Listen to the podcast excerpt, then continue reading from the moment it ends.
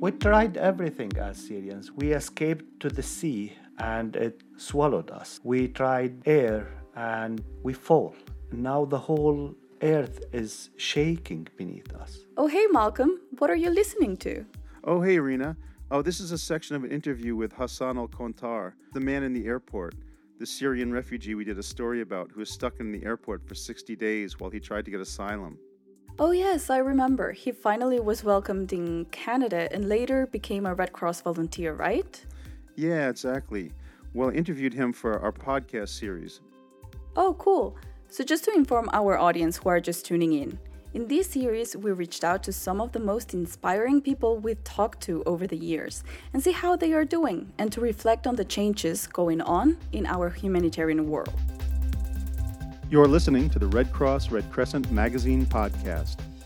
Maybe we should remind our audience too about who Hassan is.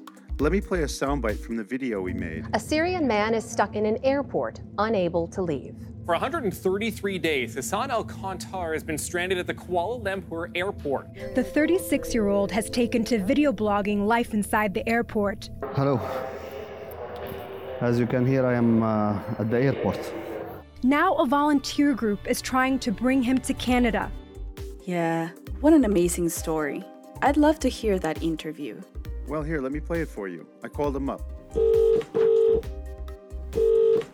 Hassan, hello. Hi, Hassan. How are you? Hi, how are you? Good, good. Um, Hassan, like the last time we spoke was about two years ago, and you were volunteering doing COVID testing and vaccination for the Canadian Red Cross. Your book had just come out. So how have you been since then? What have you been up to since since that time? Uh, still busy as uh, as ever. Uh, thank you for having me. Uh, still busy as ever. Um, when I first arrived to Canada, I thought that it's a new start. It's the end of my story. Let me uh, chill now. Try to establish my roots. Uh, to have a place where I can call home. Turned out that I was wrong.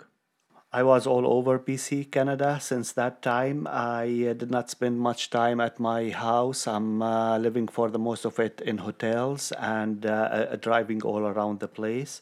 I'm still engaged uh, in public speaking for universities and schools, fundraising also for refugees. So I have been busy, uh, but what a man without a motive or without a dream. It's uh, i think it's my destiny. It's our destiny as a newcomer and refugees to keep proving ourselves and to work to uh, develop our skills and to adapt to the society we are living in. Yeah well it's great to hear that you've been you know moving around uh, freely. I mean you, you're someone who knows a lot about being confined and restricted but, but now it sounds like almost like too much movement. You, you've got too much going on even on a personal level, I have too much going on. Uh, I, I uh, was finally able to move my family out of Syria. Uh, for the last six months, they are now temporarily safe uh, in in Egypt. They are starting a new life, and uh, with the new beginnings come uh, comes a new challenges, and uh, the, the, they need school uh, for the kids, uh, kindergartens, the health health insurance, a house with the furnitures and everything else. So there is a lot going on that's correct but i feel happy about it and i feel proud because it's a sort of achievement. Uh, things are moving forward and uh, uh, so i'm working on that. And on a personal level red cross now i'm working in a different operation which is uh, flood recovery. I'm a case manager, uh, manager now and i feel happy about the experience I'm gaining uh, with all the small details which allow me to understand, to fully understand the society and the communities I'm living in. Do I want more? Yes. Do I dream of more? Yes. Do I know what I want in the future? Absolutely. Am I, am I working on it? I am. Are there disappointments? A lot, but it's life. And we uh, need to keep working on our goals to wake up the next day, have a cup of coffee, and start all over again. You say you know what you want in the future. Not everyone has that clarity of vision. What is it that you want in the future? So I see myself after the experience as emergency care worker, as a case manager, as a supervisor, to one day go back to where they need me the most, to my own people in refugee camps, and uh, uh, try to help there because Uh, that's where I see myself, especially after the earthquake in, in northern Syria and um, uh, Turkey, and uh, which uh, had a significant emotional effect on me. Since that day, I'm, I'm not the same guy anymore, and I feel yet again helpless. The Syria conflict seems to be something that has almost been off the radar. Other things have come along, like COVID, Ukraine, uh, etc. And the earthquake kind of reminds us that those those people who are still suffering there have not been able to to really move on. They're still there, and now they've been hit with this additional um, nightmare. We tried everything as Syrians. We escaped to the sea and it swallowed us. We tried air and we fall. Now the whole earth is shaking beneath us. There is absolutely no place to go. Uh, earth, land, sea, air, it, there is no place for us anymore. And uh, we are not even solving the refugee crisis, we are adding to it. Now we have the Ukrainian. And whenever we have a new refugee crisis, we totally forget and abandon the, the, the old one and move forward we are accumulating it, we are not solving it. What do you think needs to fundamentally happen to kind of reframe the way we think about migration, people on the move, asylum seekers, refugees? On, on, on a general scale, we at least should have uh, an open discussion. We should uh, reopen and revisit the refugee crisis. We need to hold these, these governments and authorities and accountability for their action. And we need to uh, recognize the problem, to call it as it is, and to start looking into uh, into solutions. From a Red Cross Red Crescent point of view, I would love them to hear us out the, the, the workers who work within the organization and have a refugee background. We know our people, we know how to communicate, we know what they want, we know how to be emotionally and mentally supportive, we know the traditions, the habits, the religions, and the differences. Uh, we know how to talk to these people, and would we would be uh, an additional value if you give us the opportunity to work on the front line there uh, or in any different department because you will not find more passionate people uh, uh, to do um, more than us. So, so are you ready for another personal question, Hassan? Oh, sure. and I remember in the video that we made two years ago, there's a sequence where you're calling your family, you're talking to your mom, and at some point you turn to the cameraman and you say, "You want to bet my mom is going to ask whether I've met someone?" And then, of course, two minutes later in, into the conversation, she asks, "So, so Hassan, have you met someone?" And then you, you kind of laugh because she did exactly what she's.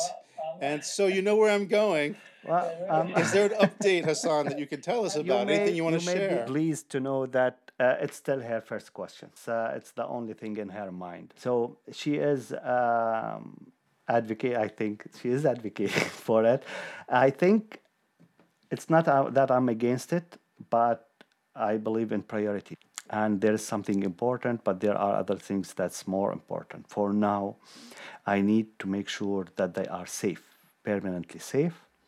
My niece has a school my nephew has a university uh, so just i need to focus and make sure that they are safe. Uh, for the last three years i have been only on the road and i'm not actually living anywhere for more than a month or two. So it's it's uh, it's hard to to start a relationship when you are all over the place. But I still love it. But I still love it, and I love the road trips now. I listen to country music, and uh, I keep experience the wildlife here in Canada. And it's not a bad, it's not a bad place to drive, especially during during the summer with all the lakes and uh, the forests, mountains. So I think, and I still genuinely believe that I'm one of the luckiest thank you very much.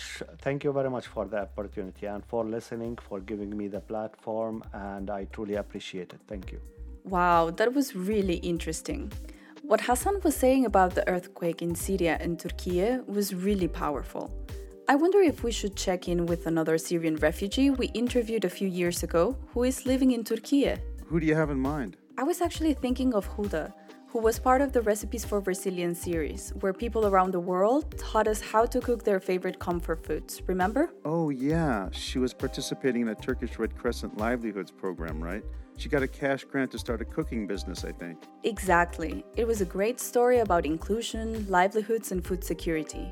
Let's play a segment of the music from Huda's recipe video to get us in the mood.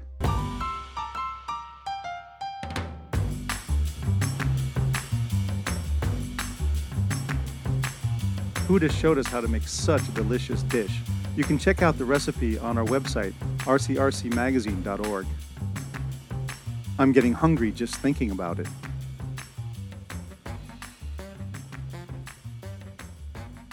So, Huda, the last time we were in contact was about two and a half years ago, and a lot has happened since then. Tell us, how are you doing? Thank God I was doing very well before the earthquake. I was working from home and I had almost 100 customers. Everyone was buying the dishes I was preparing. But after the earthquake, most of my customers left Kahramanmaraş. Some of them sadly passed away. I could no longer sustain the business like before. I tried to start a business with a partner, but they were hesitant, and then came the earthquake, which ruined my plan. And how about after this horrible earthquake? Um, is your family okay? We are fine, thankfully. We live in a mountainous area that wasn't heavily affected by the earthquake. And how about your relatives? Were were they exposed to dangers from the earthquake? My brother in law's family were rescued from under the rubble after their house had collapsed. They moved to a house where our relatives used to live before they moved from Turkey to Africa. My other brother in law's family are living in a tent. As for me, I live with my daughter's family.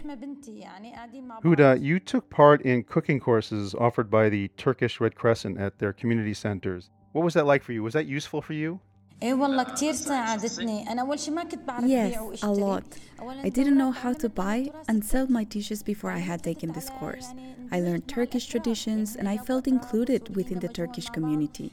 They brought together people from Turkey and Syria, and I learned from both. I learned a lot about the Turkish community, and they even organized a cooking festival in which I was able to sell food that I had prepared at home. I sold alongside other Turkish people who became my friends. It was a great initiative. Ah, so were you then inspired to create new recipes? Yes, very true. I combined Turkish and Syrian recipes, and the customers loved it. Even Turkish people were buying from me after they had heard from other people that my cooking is great. They said that they would love to try it, which of course I didn't mind at all. Huda, the last time we had an interview, you mentioned that you dreamed of starting your own cooking business. Is that still possible under the current circumstances? I am still doing it, but my dream of opening my own restaurant hasn't come true because of the earthquake. Ah, so do you have customers buying from you now? I still have customers, but they haven't come back to Kahramanmaraş. So perhaps when they come back, but there's very little hope. Oh, so some people have fled the area then. Yes, some people moved to Istanbul, Bursa, and Mersin. Others passed away. I only have two customers left now. Ah, so the situation's gotten worse after the earthquake, yeah. Much worse. The situation's been very difficult after the earthquake.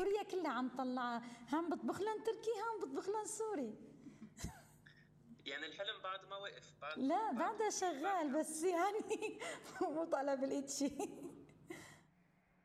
So you mentioned that you have this dream uh, of opening your own restaurant where you could serve Syrian and Turkish dishes.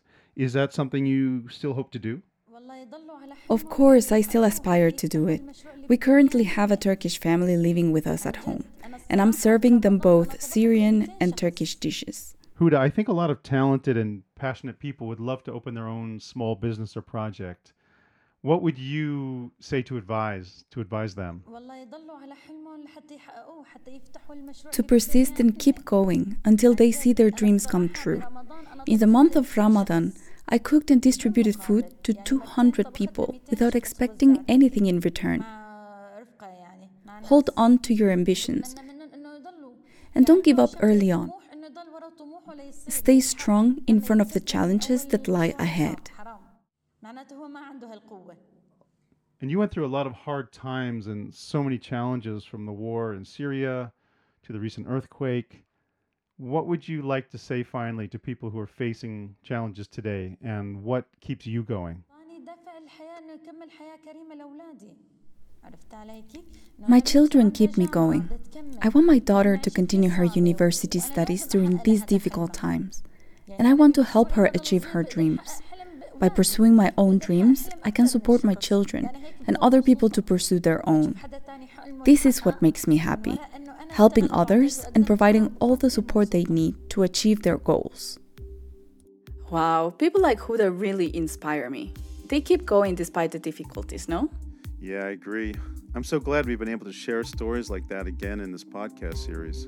This series continues with episode 2 next week, so stay tuned. We'd like to thank the Canadian Red Cross for their support with the story about Hassan Al Kontar.